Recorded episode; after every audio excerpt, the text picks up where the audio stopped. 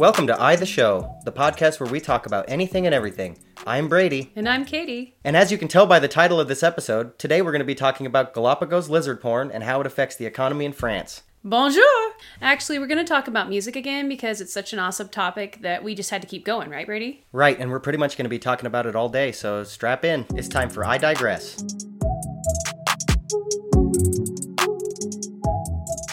Our last episode, we were talking about the history of recorded media and we made it up to CDs. So now what are we on to? Um, we'll we'll we'll briefly talk about CDs again real quick. It, it was uh, you know the digital medium of storage for not just music. Um, you know they they made really high quality DV- uh, CDs, and that, that was what we did DVDs. You know, Pictures. um, and pictures. So um, just eh, a lot of your computer files you could store on CDs and stuff. So, um, but music was really easy to produce on a CD. So it became really cheap, really easy to use, and everybody adopted that medium for music recording. All of a sudden, they could just blow out millions of millions of CDs, and so the pop artists were just eating it up. Uh, everybody had a new CD coming out. It was much more often. Uh, it was easier to record their music onto the CD, so they were able to produce it faster. And so it costs um, less for the consumer, yeah, too. so CDs, I think CDs lasted longer than any other type of medium, other than records, just because they were stuck in a rut. Well, think- that's think- sorry, that's a pun because of, that's how record players work. Essentially, they a needle gets stuck in the rut. But um, with vinyl, they were stuck in a rut for a while on technology until it progressed into tapes. Um, but CDs stuck around quite a while, and they're still recording onto that medium today for record sales in stores, particularly because unfortunately, you cannot sell a digital media file in a in a store. It's just not how it works. There has to be physical things on the shelf, and that's something humans still love is having a physical medium to grab off a shelf in a store, bring home, pull the wrapper off, throw it in your CD player, and listen to it. okay. Um, so that's still around. It's just not as popular as streaming. Um, I don't exactly know, like the complete origins of music streaming, because I kind of I think it all happened at once. it just kind of exploded. Yeah, because yeah. for a while everybody was using these portable CD players, mm-hmm. And uh, And the iPod came along. the iPod came along after that, but for a while it was the portable CD players. But Yep. they were bulky. They didn't really fit in your pocket unless you were like the goth kid with the trip pants and you had these gigantic pockets And it skipped. cargo shorts or whatever. And it skipped as you walk. Like skip protection got pretty good after a while. It but did. any little scratch on your CD, like that's the other thing was the preservation of the medium. Mm-hmm. Yeah, it, it was almost a chore. Like you had to really watch your CDs. They couldn't get scratched because a scratch would basically corrupt the data if it was deep enough. Yep. Um. So eventually that got phased out as the favored media. Again, we're still using it today because it's cheap, but the internet really pushed digital streaming. Not just the internet, the evolution of technology on the computer. Hard drives were getting bigger and cheaper to buy. Yep. Um, so you could store more music on your computer, but not just your computer. Uh, Steve Jobs came out with this magical thing called the iPod. Everybody remembers the iPod. A lot of us had one, or probably still have an old one sitting in a drawer somewhere. They don't have a Zune. Um, yeah, Z- Zunes. Yeah. I don't know if we I- talk about Zunes or not. yeah. Uh, it's right in there. Okay. Sorry, Zune. I liked Zunes. I did not like iPods. The user interface was just not my cup of tea back then. I liked mm, um, I never just a different one. user interface, I guess. But a lot of people liked the iPod. They still do. Um, you can even still buy iPods now, and they're like, like you can buy like a terabyte iPod, I think. Really? Uh, don't quote me on that, but like because of um, bigger hard drives, m- music on the computer became more popular. Mm-hmm. All of a sudden, you could just store uh, thousands of hours of music or whatever onto your computer. Even music you didn't buy. Yeah, and um, at first, MP3 players and uh, iPods. Um, they couldn't really hold all that much, you know. No, they couldn't. Like they were you can pretty even limited. you can even still buy just a one gigabyte MP3 player, um, but luckily, so music on CDs was recorded as a .wav file. Typically, there's a couple other ones that were high fidelity, but for the most part, um, nothing was compressed onto the CD. Uh, So you had the raw audio okay. from the master. It was an exact copy of the master. Well, to make the file sizes smaller in order to fit on the uh, MP3 players or the iPods that were new at the time, since their hard drives weren't as big as a computer, uh, in order to capture a full CD or more, you had to con- compress the audio into an MP3. Okay. Um, I really should have done my research. I can't remember what MP3 stands for, but it really doesn't matter. It's just it's a a, compressed file. audio file. Yeah. So basically, they they um they squeeze the data together. They were able to take out some of the samples. So like, um, technically, but with the way human hearing works. Um, it's just like with your eyes. With a movie, you're seeing a bunch of pictures flashed at you.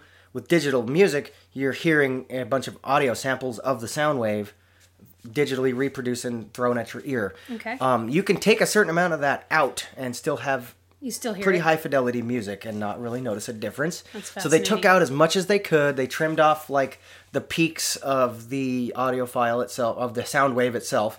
They were able to like compress it down to where you couldn't notice the difference with human hearing. Um, so the MP3 came out, and so file sizes got a lot smaller than the WAV raw audio, but was still good enough. And you were able to just pack on like four albums worth of music onto like the cheapest MP3 player. And then iPod came along, and that was uh, um, it was a cool user interface compared to the little clicky buttons of uh, the MP3 players of the time. And uh, it had the cool little scroll wheel. Everybody liked the scroll. The first one didn't have a scroll wheel, by the way. It had buttons. It was just in a circle shape, and then they made the little touch screen and scroll people got wheel. super excitable about Yeah, that. so you had the um, the user interfaces which cl- qu- uh, closely matched the like the Mac computers of the time, and uh, it just everybody liked it. It was cool. It was new, and with iPods, uh, bigger storage, they were able to mass produce bigger hard drives to put on these. So all of a sudden, you had the ability to have a thousand music albums at on one At your device fingertips. on one device that you could just plug headphones into or plug into the aux cable on your stereos or your car or your computer. And uh, so um, music archiving became a thing. Now, because archiving was becoming a thing, because you could store hundreds or thousands of albums on your computer or your iPod, here comes pirating. Uh, with with internet becoming faster and more available in your home, it was a lot easier to just uh, download the music, and you could do you could pay for digital copies instead of CDs at the time too. Singles? Um, to, yeah, singles. iTunes really really innovated this. Because then the playlist came. yes, up. you could Playlists make are playlists. big deal. Um, iPods really started the whole playlist culture. They really did. Um, I mean, it didn't start out. They they popularized it because obviously, uh, Well, it changed tape tape started yeah. the culture of it. But uh, it, it changed was, the way you listen to music. I think it gave birth to the the what is it? The research of algorithms tailored to what pl- Yeah, on your playlist. iTunes really did popularize all that. of that. Yeah, They were the ones starting to recognize what people liked and push uh, tailored playlists to you. Mm-hmm. Um, Spotify made this really, really easy, and their algorithms are very good. Uh, Spotify is probably top dog right now Yeah, in doing that, in tailoring playlists to you and giving you new music to listen to, exactly relatable to what you What- like. Well, and there's 232 million listeners of Spotify. It is Um, Yeah. the biggest out of all of them, Yeah. and that's that's a lot of people. That's our whole country, or almost our whole country. Two thirds of it. You know, I I, try, I know I'm American. I base everything off of America, but uh, that's worldwide. That's Yep. still a lot of people. Like, Exactly. You figure a third of those listeners have to be just our country alone. That's a lot of people. Yeah, I Yeah. would say mo- majority is uh, America. Yeah. America consumes. We are uh, huge music consumers. So of course, music's going to be one of those things. We're the Hoover of pop culture. yes, yes, yes. Um, but with uh, on this on the topic of Spotify, yeah. um, the model of that came from iTunes originally. oh. But it was a little spendy when it first came out. You had to pay per track. You had to buy each track or each CD individually, and it cost just as much as going to the store and buying a physical CD. There was no price drop it, because it was digital. Um, I think you got the same quality of audio if you bought an album on my, an album on iTunes, or you could buy the MP3 version, but they cost the same. Uh, so people are getting frustrated with that. Well, the underground uh, music enthusiasts decided I want to. We should have this for free, just like with bootlegging tapes, because you could no longer do that. You couldn't just record. it. I guess you could rip a CD onto your hard drive and and rewrite it onto another blank CD, but it was a process and it took a lot of time. quality, too. Yeah, and we're talking. It took just as much time to burn a CD onto your hard drive and then burn it onto a blank disc as like it did recording a mixtape. Nature will find a Yeah. way. Um, it, it took quite a while and it wasn't fun. But everybody for a while, that was the thing. We all had our little mix CDs. It was fun. I loved it. I had I had tons of mix I CDs. I had a lot of mix CDs because I didn't own an iPod. I just burnt yeah, my own yeah. For, music well, to the before CD. before yeah. MP3 players were a thing, Yeah. you had your portable CD player. Yep. and you had uh, a laptop, so or or, Or a computer desktop, or a yeah, whatever your computer of choice was. Um, there was this tipping point where it became pretty easy to burn these mixed CDs. Oh, I had lots of them. I love so them. uh, rewritable CDs and rewritable drives were mass produced and got cheaper, and we all had mixed CDs after. We while. all did for Yeah. a long time. They lasted quite a bit I, while. I. I was never the kind of person to walk into a store and actually buy an album Oh. of the an original album from the artist. What I would do is borrow you were a po borrow. folk. Yeah, exactly. Folk. I would borrow the albums from friends and stuff like that, and I'd rip them onto my computer and make playlists instead of having the. You were uh, curating your music. Yes, I was curating my own music. math music. does for us now. Exactly. Yeah. So album sales were still high. People were still buying the albums, but there was a lot of us who borrowed the albums and ripped them onto our computer and uh, did it that way. Because that became so popular, uh, all of a sudden everybody had all these CDs ripped onto their hard drive for making playlists, right? Or making mix CDs. So um, the I don't, it wasn't a company; it was some programmers that decided to make a program where you could essentially um, connect one single folder of your hard drive to this program, peer to peer sharing, and anything you put in that folder would automatically be available to everybody else who used that program. Holy crap! So you could it was it was an archiving dream. So it would that one folder would be connected to a server now all of a sudden, where a server could come in, pull a file off your computer, and put it onto somebody else's computer. Thus, the digital music pirating age was born. and it, eventually everybody knew about it. You could get it LimeWire, BearShare, uh, BitTorrent wasn't as big back then when it first came out, but BitTorrent was available. Uh, all of these work differently, but mainly the concept of it was it was exact same thing as I borrow a CD from Katie, rip it onto my computer, and make a mix CD. it was just done. It was just web. done through the internet instead of in person. So um, the legality was questionable. It was again, it was the same as borrowing. I was just borrowing through the internet that same CD. It had been paid for. Well, It was paid for. Um, sometimes the- not. Sometimes. Other, well, you'd get into this problem of legality because if I downloaded a album off of somebody else's computer through the peer-to-peer network, Mm-hmm. um, and let's say that person themselves had downloaded from somebody else, Yeah. who own, who bought the licensed version. Okay. So like somebody bought a CD. Okay. Sorry, I'm kind of this is complicated. no, this here. is important. I want to know this because So, I didn't do this. Peer to peer was amazing because if somebody bought the CD, Okay. it was licensed for their you know Their for their personal their use. use, Yep. yep. Um, they put it on their computer and uploaded it to that folder that was all of a sudden connected to the peer-to-peer network. Then somebody else grabbed that CD So to they their weren't computer. actually giving it to them, but yet they no, they were technically giving it to them. Yeah. Um, they were. It was the same thing as handing them a physical copy, but it was a digital copy. So it's the same thing. It's Yeah. just in not just like letting them borrow it. Yeah. Um, that person grabbed that and borrowed it, right, and Okay. ripped it to their computer and made a CD, right? Okay. Well, if I were getting those same files from theirs, since they didn't, they weren't the original license holder, now I'm committing a crime Ah. instead because I'm copying a copy. How do you track original. that though? I remember Nobody could. That this, was the yeah. thing. Like, it was really hard for internet service providers and and record labels to deal with this because technically it was copyright infringement. and that's when music became more about the performance and the brand Yeah. than the actual music because they couldn't. I don't think they could. I don't think they could. I remember in the mid 2000s, like remember all those piracy things on movies and Yeah. music and stuff. It's because Congress wouldn't dis- Congress would not outlaw the actual ways of doing it. How could you Just like with police it, VCRs back in the day. That's why I brought that up in the last Yeah. episode. Um, these big companies would go to Congress and be like, "Look, we're losing all this money because people are just downloading this," and then Congress decided eh, it's not a big deal, not worth our time to regulate and legislate. Adapt your business model. Adapt your business Okay, model to make money. Merchandise. Um, yeah. Um, there were problems with people burning hundreds of DVDs and CDs and selling the copies because it was the exact Oh. same fidelity.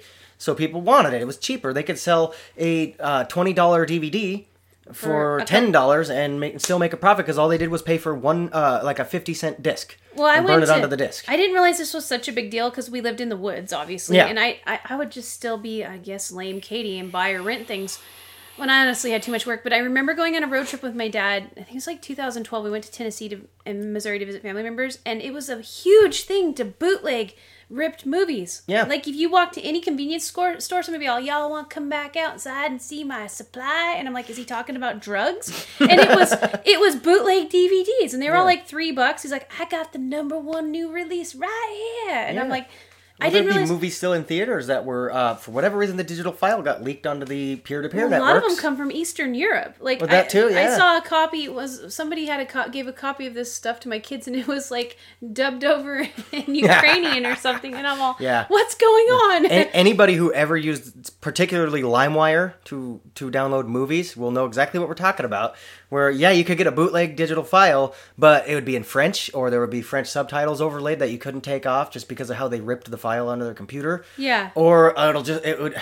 So I remember Star Wars Episode 3 Mm-hmm. Okay, I pirated that. Sorry, I hope I'm not admitting any guilt here, but I, I legitimately grabbed that off a peer-to-peer network and onto my computer, and it wasn't even done being edited yet. The version I got, we're talking about a early editing screen where some of the scenes would pop in with green screen. You just see the green screen and the actors doing their thing. The ultimate and then it would behind pop, the scenes and then it would cut. yeah, and then it would pop into like back to where it was already finished and mastered.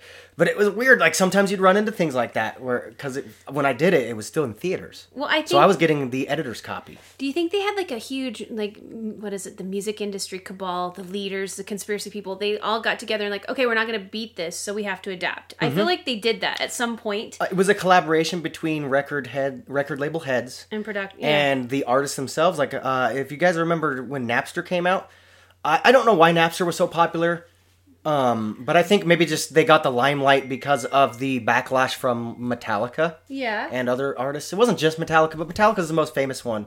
So Napster was a peer-to-peer uh, program, just like them all, okay. just like LimeWire. You could, but the only thing you could get from Napster was music. It was almost a direct clone of iTunes, Mm-hmm. except it was all free because it would rip the music files from other people's computers, I think Napster from popular. dedicated computers, and then uh, uh, it would uh, put them into lists that looked exactly like iTunes. It was a very easy user interface. Well, so that's Napster the thing. The user interface. I think it was popular because of the user interface. it- it was basically very free easy iTunes. to use. Yeah. I, I never did have it, Um, but, but- I, I had friends that did, and I think because it got so popular, it gained so much momentum. Everybody was using it to get their music files. A lot of people are still using the other peer-to-peer networks. Don't get me wrong. I use, I, I never used Napster personally when, it, when it became popular. I used uh, LimeWire. I don't know why. I just liked it because I could. I was also trying to get my hands on com- like computer games and computer programs. I like my first iteration of Photoshop that I ever downloaded was uh, uh, a bootleg version from LimeWire. Really? It worked flawlessly because you had all these websites you could like to battle this uh, software companies would give you a, a little uh, uh, like a, an access key on the box like a code Mm-hmm. and it was a one-time use so once that code was registered to the to the program nobody else could use that particular code so even if you let somebody borrow the software disk they couldn't. um, they use couldn't yeah. they couldn't use I your remember code. when that was a big well uh, uh, all these hackers decided to make programs where you could generate these codes. Of course, one-time authentic codes because they figured out how the codes worked how these codes were generated in in the company. So they were able to like create a generator for that and it was open source. You could just go on and get a keygen for it because you downloaded the software like illegally. Because technically again it was just borrowing. And literally the model of peer-to-peer sharing is just like i let somebody borrow a vhs movie or a dvd Well, or a and cd the thing is, if they're not anything. making money off of it, yeah it was it's a really weird it was- area. but it was the same thing as basically borrowing from a friend. That's all it was. Like, obviously, maybe they weren't exactly your best friend. You don't know who they are that you're getting this file from, or even if they bought the license. But you were just borrowing it from them. Okay, it was the same thing. The legalities. It was a big gray area, It and really again, is. Congress wasn't pushing any enforcement to it until the artists got involved. Because the artists were starting to lose a lot of money because record sales went down. Well, and they were used to the golden era of music, which was the 90s, as far as the most money made because you had cheap production Mm-hmm. of albums through CDs, and then you had all the big shows that we could do. And so they were making just a catastrophic amount. If you were a number one artist in the 90s, you made bank. oh yeah, And then it just plummeted. plummeted because of peer-to-peer. because of peer to peer. Yeah. And um, playlist culture as well. People weren't buying albums because they just wanted the one single. They did. And so then I remember because I remember Amazon because I've been an Amazon customer for a long, long time, and that was why I started it. Is I wanted to be able to buy just singles, and I did. I Mm-hmm. didn't use peer to peer. I just I was weird and old, and I wasn't old, but I was actually very young. But I bought my singles, and then I made my mixtapes from that Okay. instead of borrowing them. But that's that's what most people want. They want that one song. Most people do not want the whole album unless Yeah. they're a super fan. Super fans are out there. Super fans are out there. Yeah, I mean, everybody has one artist where you would buy the whole album. I do have or listen to the whole album. Now it's But- streaming. Now you would stream the whole album. you would. Um, I do it all the time with metal. Metal. It's different though. metal music. Like again, that's my cup of tea. Yeah. Um, that whole culture is mostly about listening to whole albums, and a lot of the artists generate albums in sequence to. They go into making the album knowing everyone's going to listen to it from start to finish. So because it's an experience. It's an experience, most pop yeah. music, I feel very few pop albums. Pop is the all about thing. singles. Yeah, it's all about catching them with that hook. Have you ever listened to a pop, uh, famous pop artist's whole album? Like I went, like uh, I I really liked four or five Lady Gaga songs at one time. Mm-hmm. So I pulled up her whole whole her whole album, Was it disappointing? and I thought I would like all the songs on that album because again, in metal, if you like one song on the album, chances are you're going to like the other songs on the album. You Yeah. know, with exceptions, of course. But I didn't like any other song on that album. Just those four that I went into the album. Like I even bought the album, literally Just so purchased you the album because I thought I'd like the whole thing. Because you like four or five songs, yeah. Yeah, a- and I only still only like those four or five songs. Well, and at I the think time. I was that's like, where "Ugh." playlist culture comes in perfectly. Is you the algorithm knows, and it's all about catchy hooks and the Mm-hmm. same amount, and so then you get all the songs that are like that. Yes, exactly. Yeah. Um, and that's what's driving the industry now. We'll dive into that a little later. Yeah, yeah, Um, right the industry right now is all centralized on on singles, Yeah. Well, almost because of just. Uh, some artists don't. That's even, what's really what people are gonna pop out download. with a single. Like Yeah. there's not even a forthcoming album. Yeah. It's just I heard it because what is it? Tame Impala. There's some bands that I like them, and I notice they'll just throw one single out, and I'm like, oh, did they have a drunk weekend or something? And Yeah, they're just like, oh, this sounds good. you're you're definitely seeing it more and more. Where even bands who would put out albums and they're platinum albums now they're just throwing out platinum singles, yeah, double platinum singles. and, and singles are the thing right now um, and that's because of how the music industry has evolved um, what's marketable what's monetizable now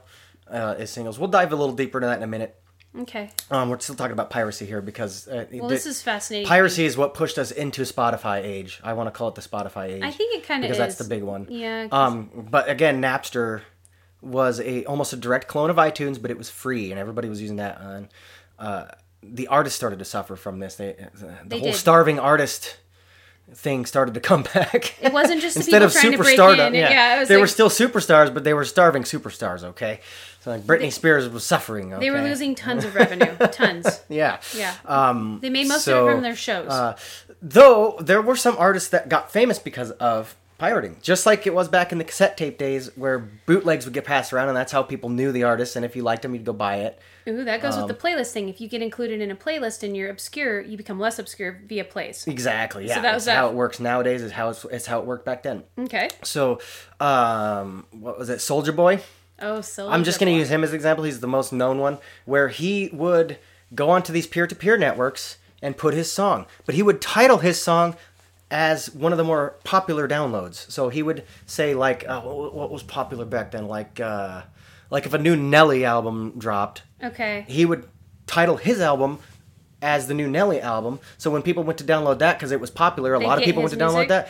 They would click on his version on accident, not knowing the difference Okay. because you would have an option of different people's folders to go through. So like if 100 people had that new album on their folder that Mm-hmm. was connected to the peer-to-peer network, you would have 100 iterations of that album in your in your search list. So it's all about exposure. yeah, exactly. Okay. So if you happen to click on the one that was secretly Soulja Boy, um, then you would this isn't Nelly, but hey, I like this. Yeah, it's, it's got a catchy hook. Yeah, so he he saw that trend and exploited it to get his name out there because he wasn't a number one at the time. He was nobody knew about him But that's until then because everybody had his version trying to download the new Nelly or whatever it was that he. I can't remember exactly which one he used. But he did I would that- have to go and look that We'd up. have to look that up. I'm just using Nelly as an example because I remember he did put out a big album back then around around the same time. Well, so. it sounds like marketing executives are still using that today. They're using it with AI and um, you know, with the playlist culture is Mm-hmm. if they have a new, and even indie artists are. I was watching a video about that where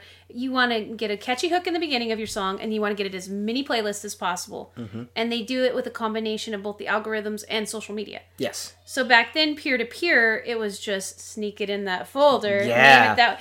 I, and I think innovators, that's how you're going to make it. Is what you're willing to do to get it out there. Yep, exactly. Uh, innovation has always been key in this industry. Uh, almost any industry, really, but in mu- music industry, a lot of things have been innovated, mm-hmm. and uh, it just keeps evolving. Like I don't know where we're gonna go from here with streaming. I don't either. Um, I don't. know what's maybe we hit a wall. I don't know. Like uh, as because you can't get much faster. I mean, No. like, you can't. No. Right now, depending on what s- service you subscribe to, if you listen for free, obviously you have to do ads, and I think that's also amazing too. Not to go too off our tangent, but you can get anything almost for free now as long as you're willing to be advertised to. yeah. And you, and if you aren't willing, then you just pay some money. It's really up to you. It's this com- it's complete custom culture. Um, yeah, because right now, if you want to, you can go download iHeartRadio, Pandora, Mm-hmm. Spotify for free without signing up for the um, paid subscription service. Yep. And what you will get is essentially the radio with ads. You will get curated playlists based on the artists you search for, the song you search for, whatever, anything related.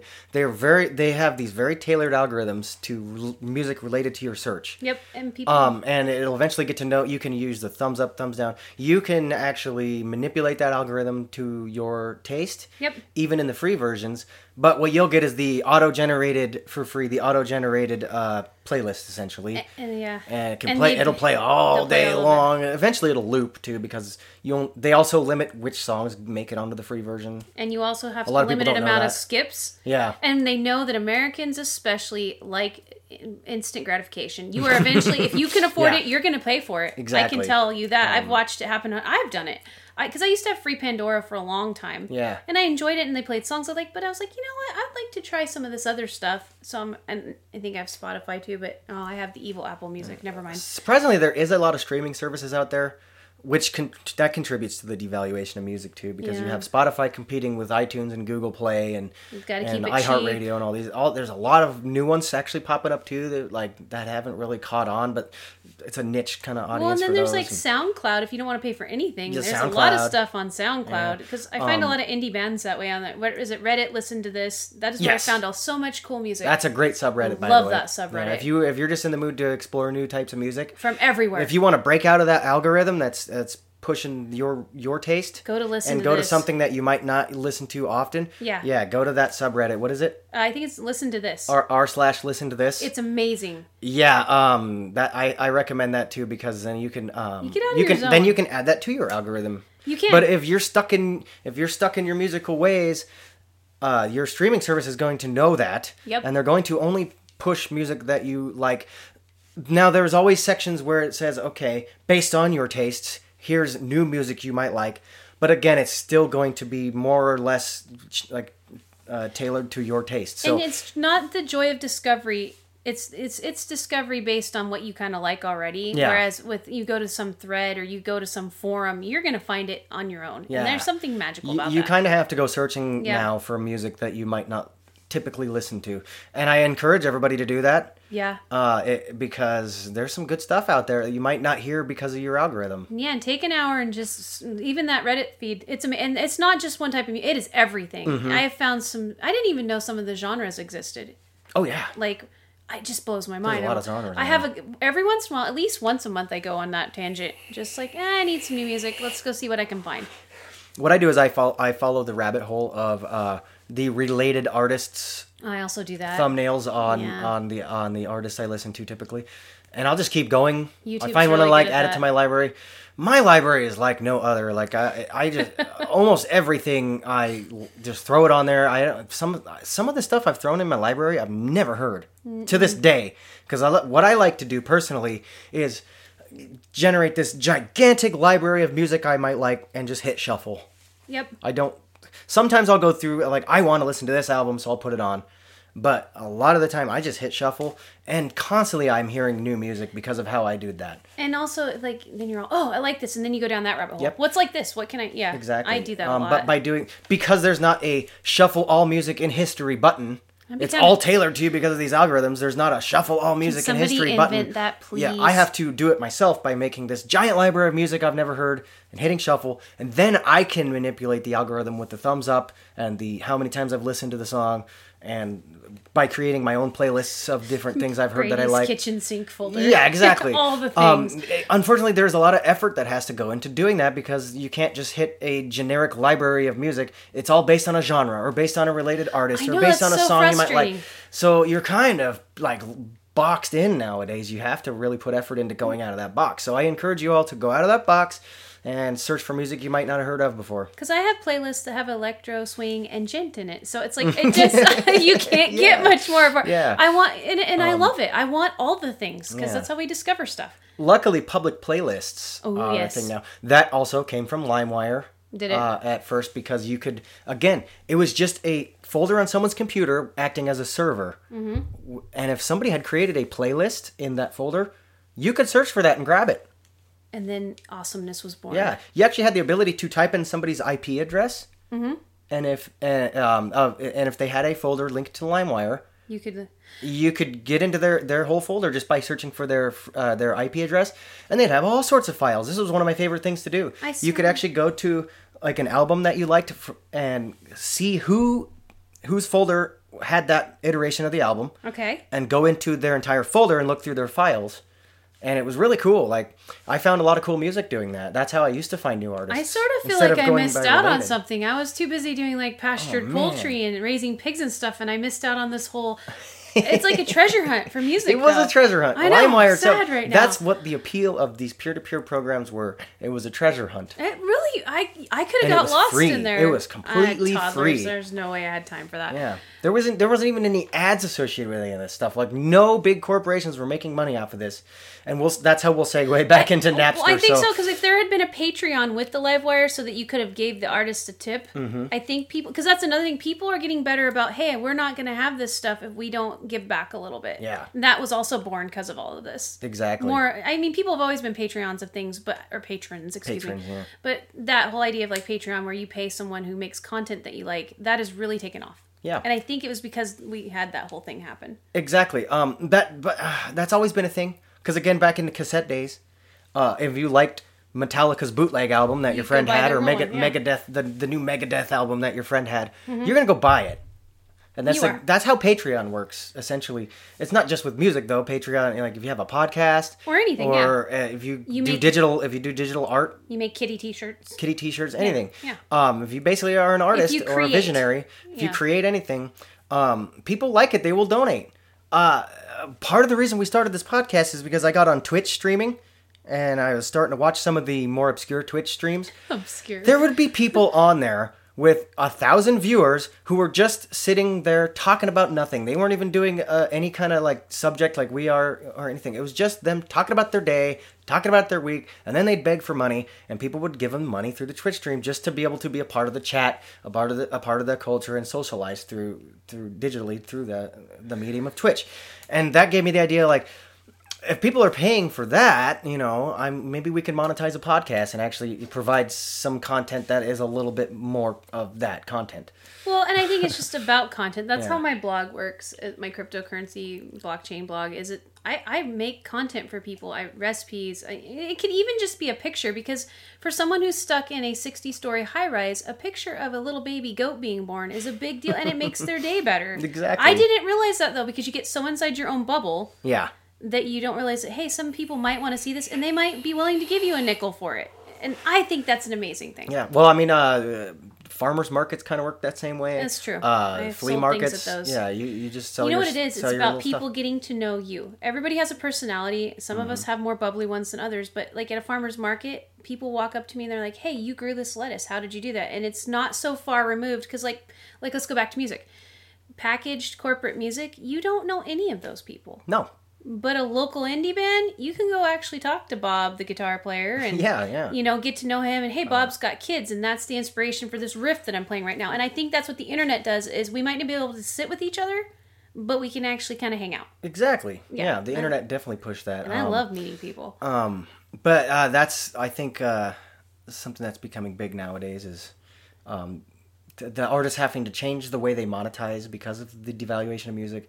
But let's talk about how we, we got to the devaluation of Yes, music in the first we place. have it. Because music used to be very valuable. Like um, your your typical popular artists were making millions, you guys, millions of dollars off of album sales, their tour, because they'd get a kick at the door of the bar and their merch, and so it was a really big money making machine. If you made it, you were Yeah. you were E- even despite p- all the pirating, they again, if if you pirated an album and you liked it, a lot of the times there maybe it was guilt or maybe it was just because you wanted to genuinely support that artist because you liked them, you'd still go buy the album. A lot of people oh, did yeah, that. or I their did that. t-shirt, or their- you'd buy It It wasn't all bad. It wasn't all nefarious. Yeah, you got free stuff, but if you didn't like the album, you could just delete it. And you wouldn't have to spend your money on it and then just not like it. Well, there is a school of thought if you give things away for free, you can actually make a bigger living because Yeah. people are going to want to buy that which they got and like. That's very true. Yeah. Yeah, it's a it's a it's almost like it's the same concept as advertising. It is. Essentially, you could give your product out for free and not advertise, and just the free product would pull people in and be your advertisement,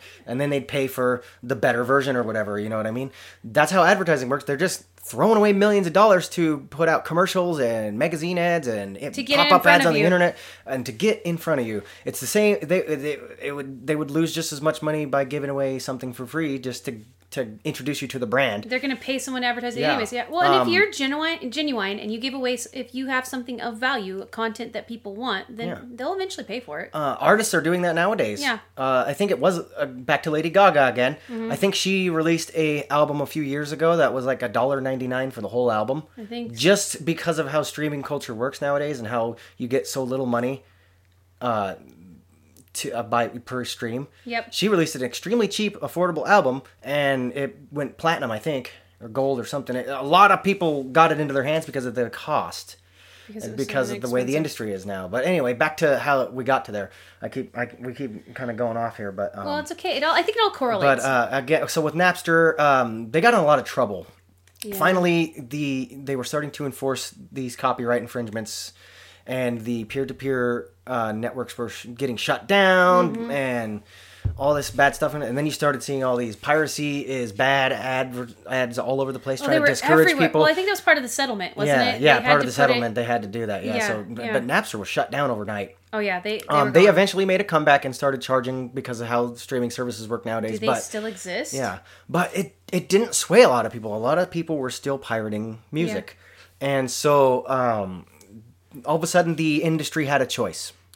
They were to adapt and try to figure out how they can still monetize it, Mm-hmm. or they were to just completely go under and artists weren't going to get paid, or they would have to produce their music on their own. Or you know, uh, Everything you name it, it was going to go under. Basically, Yeah. pirating was actually making the industry suffer. Um, and because of the more popular artist losing enough money to buy a new yacht, uh, they weren't happy. Just put it that way. And it wasn't all greed, but there were a lot of popular artists who were getting pissed because they were losing. They actually lamented about it in the media. Yeah. I remember. and yeah. we, we were expected to feel sorry for these super, super rich superstars losing a little bit of money over pirating Instead of adapting instead of adapting. to progress, which Well, they're supposed to be progressive. Guess what happened? The record labels, again, people were still pirating, so they were still losing money. Mm-hmm. They decided to adapt instead of go under. Because some of the bigger record labels were either being swallowed by the bigger ones or they were actually going out of business. Yep. And artists, they were without a, uh, Without a, way of distributing their yeah. art. So they would have to go and sign lesser contracts with these bigger, now bigger uh, record labels and still not make as much. Yep. Um, so they decided to adapt, and they uh, they I guess they teamed up with a lot of uh, like some tech companies Okay. uh, at the time, and espe- particularly I think iTunes might have been the first one to start offering the paid subscription service. I think so. Yeah, it was. Yeah. It was like nine ninety nine, and you could Exactly. Yeah, I that- want to say it was iTunes. We'll have to. I don't think I'm it was not- Spotify. I remember the very first version of Spotify was identical to Napster. It was free. I I use it. I, I was the I was giddy with joy when it first came out because I'm like, this is way easier than LimeWire. I was still using LimeWire back then or BitTorrent. It's way easier. Um, and so I was so excited to just be able to have all this music at my disposal for free, streamed instantly. It was my first taste of the streaming industry before it was monetized. Um, it was free, and I think they might have done this as an introduction. Yeah, Yeah. because it it didn't get shut down over legal matters necessarily. They just stopped they it. adapted. and well, then Two weeks later, it came back up and started charging a monthly subscription. Yep, they adapted. And I was like, ah, I really liked Spotify. I loved having all that music at my fingertips like that, and uh, I paid for the free trial. I can find for I can find this much money Yeah. a month, and Yeah. you, that's just it. You'll find the money Yeah. a month for what you love. I think back then it was like fourteen dollars a month or something.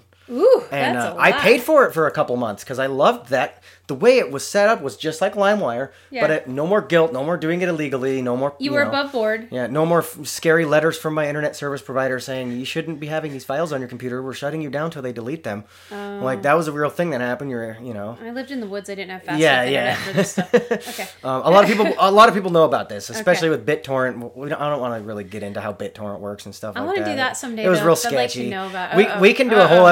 Episode on. Uh, we almost did do a whole episode on just uh, peer-to-peer sharing, but Yeah. I want to get into. Like, but it's important. It's so part of our basically, streaming services came out of the pirate. Like nobody was stopping pirating. Law enforcement didn't have enough resources to completely like kick, nip it in the bud. So uh, the music industry adapted. All these big record labels invested in these tech companies and And started giving them kicks. Yeah. So all of a sudden, uh, millions of people would be paying fourteen dollars a month. That's a lot of money. That is a lot of money. It's a lot of money. We have millions of people doing it. Yeah. But it was up to these companies to distribute that money. if it's anything I know about tech companies, they're uh, they're don't all like about share. pinching pennies on the bottom end. Yeah. So they the model changed almost overnight to artists made fractions of a cent Point per stream, and it was like that from the oh beginning. It wasn't. It didn't evolve into this. It was like that from the very beginning of streaming services. Artists made very little money on each song stream, but the more popular artists were still streaming millions of times a week to millions of listeners. They were still making quite a bit of money. It was almost non. It was almost no difference between that crappy contract they had to sign with the, li- the record label and the streaming service. Like, um, so Well, yeah, if you already had didn't lose a notoriety as money an artist, you would get Yeah. millions of streams. So, because I had their big pay- playlist equals big streaming numbers equals a living. Like, Yeah. if even if you're indie, they said if you get quite a few plays, you can make a basic living. You're not going to make the millions that Yeah. like the Beatles did, but if you're reasonably popular, you can do this. Yeah. Yeah. But because of the increase in streams and the decline in uh, CD sales, Mm-hmm. record lum- companies were still losing money. They weren't in danger of going under quite as much as when pirating was big because a lot of the people who were pirating switched over to the streaming services. Yep. So, but here they also had to make a lot of tough decisions by they had to cut smaller artists off uh, completely. They had to uh, basically l- uh, limit a lot of the things that they were doing. So, um, And ad revenue became a bigger thing. ad revenue became too. a bigger thing too. Yeah, Yeah. because again, there was there were still these free ad driven versions of like how Spotify and iTunes were. Yep, and YouTube. And so the advertising companies were paying instead of the subscribers. Mm-hmm. Um, again, we're talking still fractions of a cent per song. It's because it was the tech companies getting the money now all of a sudden, not the record labels, but the tech companies were expected to give the record labels money, and the record label uh, was another. So they get two middlemen all of a sudden. So in, more in- fingers in the pie. More fingers in the pie. They don't so artists were making less and less. So uh, so uh, in a like a year's time span, um, all these artists were like just not getting paid as much and all of the indie artists who were at least making a decent living doing uh, from record sales and stuff they uh they basically just completely incomeless at this time um so they had to basically sell their merch at a higher price so the a lot of the, the entire industry just completely evolved like it's it, it was almost insane in, in a year's time span it went from one thing to a completely different thing it was Well, and insane. it's still evolving. Like I It is still evolving, It's yes. still not settled. I noticed it, they're Yeah. trying all these new things all the time. You Yeah. know, subscription services vary about what you can get, what you can't get. Like I have my Apple Music thing. I can pretty much get everything on the planet whenever Yeah. I feel like it, and that is it costs a little bit, but music's important to all human. Well, ninety five percent of human. Yeah. and it's harder than ever to pirate music now. So it's a lot easier just to go pay for a Spotify subscription. Yeah, pirating is that has changed too. Mm-hmm. It's they've adapted the technology to make it's hard to pirate anything. I think. Yeah, and, it's, more risky because Yeah. now the internet service providers know more what to look for, and Yeah. they'll cut you. They'll shut you down real Which, quick now. so the world has actually gotten smaller in digital land. It has, and um, but now it's resting. The music industry is resting on the shoulders of tech companies and not record labels. That's but we still scary. have the the the record labels as a middleman. So there's all these fingers in the pie. Um, I still don't understand why these artists are still using record labels to produce Why- their music when it's so easy. To do it Because now.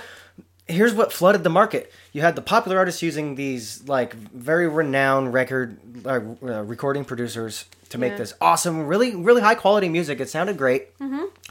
But again, the uh, technology evolved to where the recording software and stuff got a little easier to use and cheaper for free even. So now your basic indie band could just record and The they could record a three thousand song album if they wanted to, right in their bedroom if they had the time, and, uh, and then pop it right onto Spotify for uh, uh, like I think you pay like twenty dollars and put out your album on Spotify. So the quality differential shrunk. Yeah, Like it's pretty much an equal playing field now. It you is don't very need equal that playing field. high quality studio full of expensive executives and producers. Yeah. You pretty much can do it they're, they're still around and they're and they're they're struggling to stay afloat and not drown in and be relevant, really, Yeah. because we're going we're going to see the end of major record production, or they're going to have to adapt. Or they will have to adapt somehow. I'm not sure how they're going to do it. What about the new music model? will be? because now uh, Drake can just buy a laptop and record his whole album by himself. He doesn't need all these executives telling him what to do. Um, there is a huge element of PR still though, because again, as an artist now, because you're gonna fall under the same like uh, you're gonna fall under the same thing as the record labels are.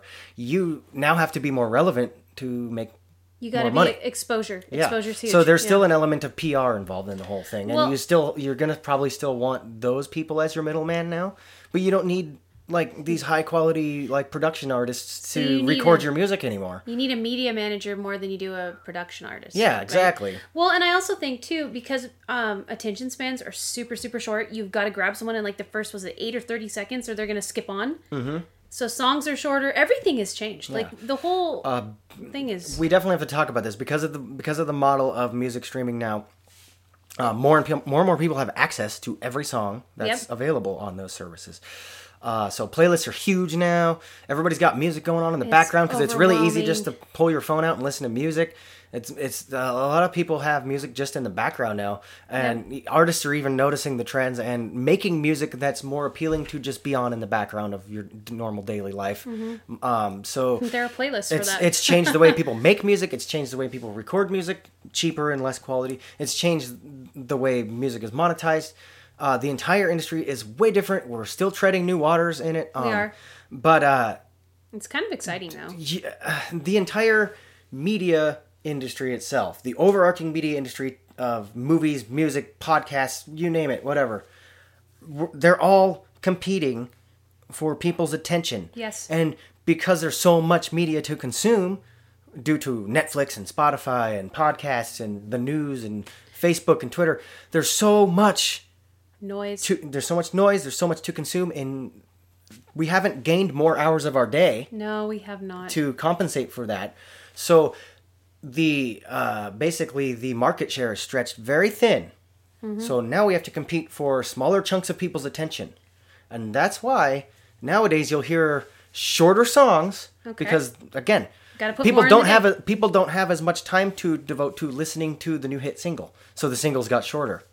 Well, and I think so the music goes, industry is adapting to this, I think it goes back to your Twitch thing. but is it too. getting really better or worse? I don't really know. Like, I don't know. Well, and like your Twitch thing where you said a thousand people are watching someone just talk about talking and so giving them money. Is it because that's authentic? It's an actual human there instead of something so overproduced that it's just. Have we gotten used to things being so perfect that, that we seek the imperfect? I think so. Yeah.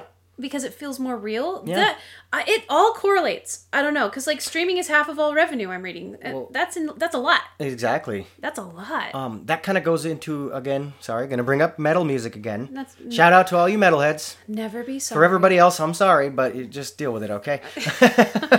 that was very metal of you. the this this was a phenomenon um, in when metal started out as counterculture and then became mainstream a little bit with the when when rock stars were the thing. Slayer and Megadeth Yeah, when when, yeah. when rock stars were the thing, metal started to pop up into the mainstream just a little bit. The heavier metal, like Ozzy Osbourne and that kind of stuff. yeah, it was there. Um, it was a little less counterculture. It started to become more corporatized, okay, because Yeah. it started to trend. yeah. Well, um, people were seeking that, imp- especially metal fans, because again, we wanted it to be counterculture. We were seeking the impure, the imperfect, and Mm-hmm. that's the where the evolution of the extreme metal genres came into play. Uh, 'cause- So it wasn't authentic unless it was extreme. Exactly. Yeah. If it if it sounded like you recorded it with a uh, a two dollar microphone in a in a five dollar Home Depot bucket, that was the thing they a lot of metalheads loved. Okay. It had to sound raw and horrible. It had to sound terrible because we didn't want that corporatized pop music. So authentic, authenticness, authentic. I can't even say it, but you know what? I can't say that the theme you're getting here is Yeah. that people are searching for the authentic, but they also want accessibility, right? Yes, Okay. it, it, it might be the uncanny valley effect. Oh, explain. where okay so um in in robotics they noticed this phenomenon called the uncanny valley uh if they made if they synthesized a human face even no matter how close or how detailed it was we could if we could tell it was fake just a little bit it struck this weird like anxiety in us Oh. we could tell it was fake. so it had to be a little bit. yeah off it was almost too pure too synthesized I we could tell um i think that effect is seen through music nowadays the the music quality is so high, everything's so synthesized. Yeah, it sounds amazing. It's But very it's- clear, but it strikes that uncanny valley just a little bit. We can tell it's too pure.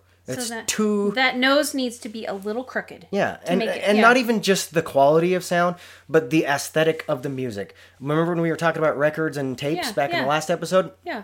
There was a authenticness to it, I guess. Well, it Um, sounds raw aesthetic. and real, and the Yeah. aesthetic. Now and- the aesthetic is like uh like homogenized almost. It's like the Stepford Wives of aesthetic. Yeah. It's too perfect. And Yeah. I don't like, okay, I can't walk out of my house without tripping. I want my music to trip up a little bit. yeah, exactly. I do. And yeah. I think a lot of people have that same desire in in their art. Well, because it's feel- it's straight. It goes from there's almost like a line in the sand Yeah. where you have art. It's trying to make a statement. It's trying to invoke a feeling, and then you have that corporate line. Let's make money. Let's just freaking monetize this. Well, and they're not the trendsetters, corporate America I- in our country. They follow after.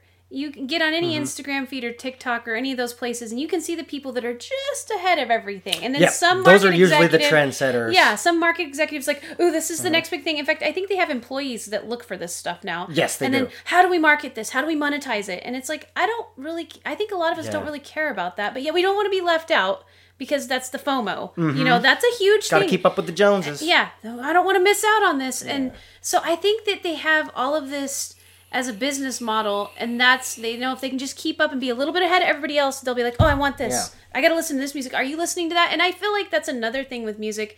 People they kind of like I got this music over here. I bet you haven't heard of it, or I listen to this and it makes me better than you. There's this whole cliquish cliquish aspect to music oh, that just drives me bananas Oh, because yeah. I like all of it. I know a lot of people say that to get out of arguments, but I really do like most music. I, I trust me when I say I've experienced this firsthand. Again, I listen to metal. Yeah, It's, it's almost one of the more despised music genres because it's very raw. It doesn't say, it's not the most appealing sounding music to the general public, you know, because it's a lot of yelling and screaming and anger and hate and, and darkness. I think it makes some which people uncomfortable. I, I might do a whole episode on metal because of I think this. we might because have to. what it is is like um, life isn't all puppy dogs and rainbows. Sometimes we're sad, and a lot of people listen to sad music Uh, some metal gets makes you through me depression. happy though. But with metal, like you get angry in life, you get energized in life. You think like death is a part of life. So um, it's just an art form that that talks about that, expresses those feelings, it. and so a lot of people don't really want to go down that rabbit hole in the general public because they just want their nice happy background music or Which dance is music. fine. and, It's not for everybody. Yeah, but I hate it when they look down or disparage people because of the yes. music they listen to. Um, It drives I- me bananas. I call them the toxic gatekeepers. toxic gatekeepers. Uh, yeah, people. Uh, oh man, rock and roll is full of this right now, you guys. It, it, it's not even funny. Like, Oh, yeah, i- If, you like Five Finger Death Punch,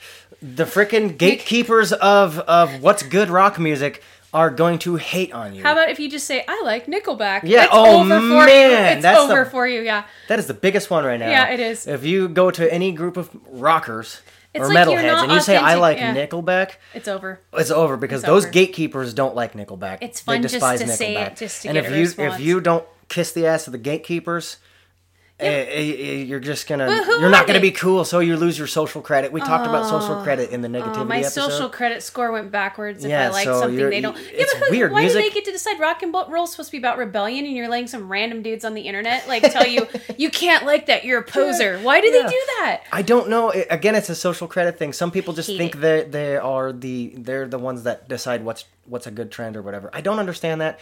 We should do an episode on that later We down should the road. on gatekeeping. Period. Gatekeeping, yeah, because that happens in- we need to talk about. that happens in every art form. It happens everywhere. Ev- everywhere, What yeah. neighborhood you live in? What? Oh, yeah, Uh, yeah. How about gluten free Oh God, yeah, vegan, food? Yeah, vegetarian. all of them. Just More, the, the entire cancel culture pretty much is fueled by this whole concept. I I, also want to talk about. I hate coercive compassion. Yeah. with I hate it with a passion because it's stupid.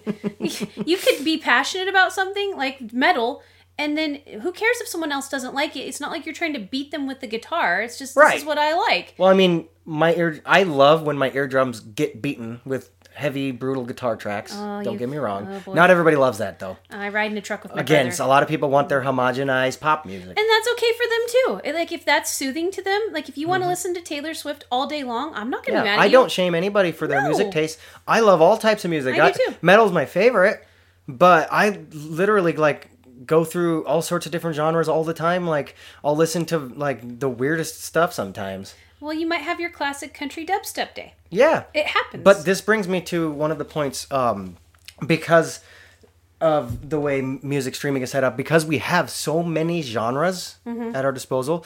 Now, these gatekeepers, especially the corporate gatekeepers and the trendsetters, the corporate trendsetters, are looking at it going, well, uh, country music looks like they did better this month. So, uh, we're gonna have the the popular pop artist over here Sound do like a country? collab, and this has happened for a while. And now all of a sudden, all these genres are just amalgamating into a- almost an unrecognizable genre of of goop. I call it music goop. and it's not about being creative; it's about making money. Yeah, And I am all for artists need to make money, but to make money solely for the sake of making money takes away the art. I feel like It you've got does, to yes. balance it out some way that people can eat and be successful because they put whoever puts the work in should get paid. Yeah. But then, and I, I mean that for corporations too. I don't hate corporations. no, They exist for a reason, and it's because of us. yeah, and they do have to survive. They, They do do, have to figure out ways to survive. I don't this- like how they this paradigm. manipulate our people in charge, but that's a different podcast. tinfoil hat. Yeah. Um, the length of this episode is coming up on an hour again, Yeah, so so- um, I think we're gonna have to break this up into three parts. I think next time we'll we'll put our tinfoil hats on and dive into the uh, conspiracies in the music world. And uh, yeah, and maybe talk about how music affects us on affects us like Yeah. mood and you know physical the- performance exactly. there's a lot like do you run faster with your headphones on i know i do Yeah. so there's a whole bunch of other stuff we can talk about It's yeah cool, yeah, because music and neuroscience is interesting. Uh, conspiracies are always interesting. i love conspiracies Um, uh, I want to talk about like how music created the concept of superstardom because that Yes. wasn't a thing until then. Oh totally Until like Elvis, I think was one of the first ones in America at least. like the beatles they said couldn't read music The Beatles any were of them huge, and yet they became the ultimate music people like of all time Yeah. Everybody knows about the Beatles. I don't care who you are. Yeah. If you haven't lived in a in a box or under a rock your whole life, you probably know about the Beatles. yeah And you probably and- know about Elvis Presley. what is that phenomenon like the superstardom thing Exactly, I- and that and the fact that we still have superstars even after everything we talked about today with the whole how it evolved into not making a lot of money. It took the money out of superstardom. Yeah, it's different. They said there'll never be another. Well, I love when they say never, but in this current age, because of streaming, there's not going to be another Elvis, so to speak. And maybe there will be. Maybe YouTube. Maybe something we don't know about. I, I think it's fascinating. Are we are we getting any cultural phenomenon like we had with Elvis? He was a cultural phenomenon, Yeah, and and so was the Beatles. And is it? And I there's probably plenty of there's plenty of them since then, but those were the two big ones because everybody knows about them. I get very excited about that dormant star or genre or big thing that's going to pop out, kind of like that Friday song. You know, that stuff happens Yeah. too. Like weird things just pop out, or Gangnam Style. Go- Who uh, would- we have to talk we about have Gangnam to Style. talk about that stuff. It literally broke the internet. It's It a really cool did. story. If you don't know about it, you'll hear it on the next episode because we're going to talk we're about to it a little about. bit. Okay, Um, so we're going to talk about but I- music phenomena. then. Exactly, and especially the conspiracies, because Oh. I, I really want to put my tinfoil hat on and talk about the Illuminati in music. Oh, because I don't even know uh, how how superstardom generated these awesome conspiracies in the music industry. Well, until next time, then tune back in for that one. We'll talk, we'll check it yeah, later. Yep, later.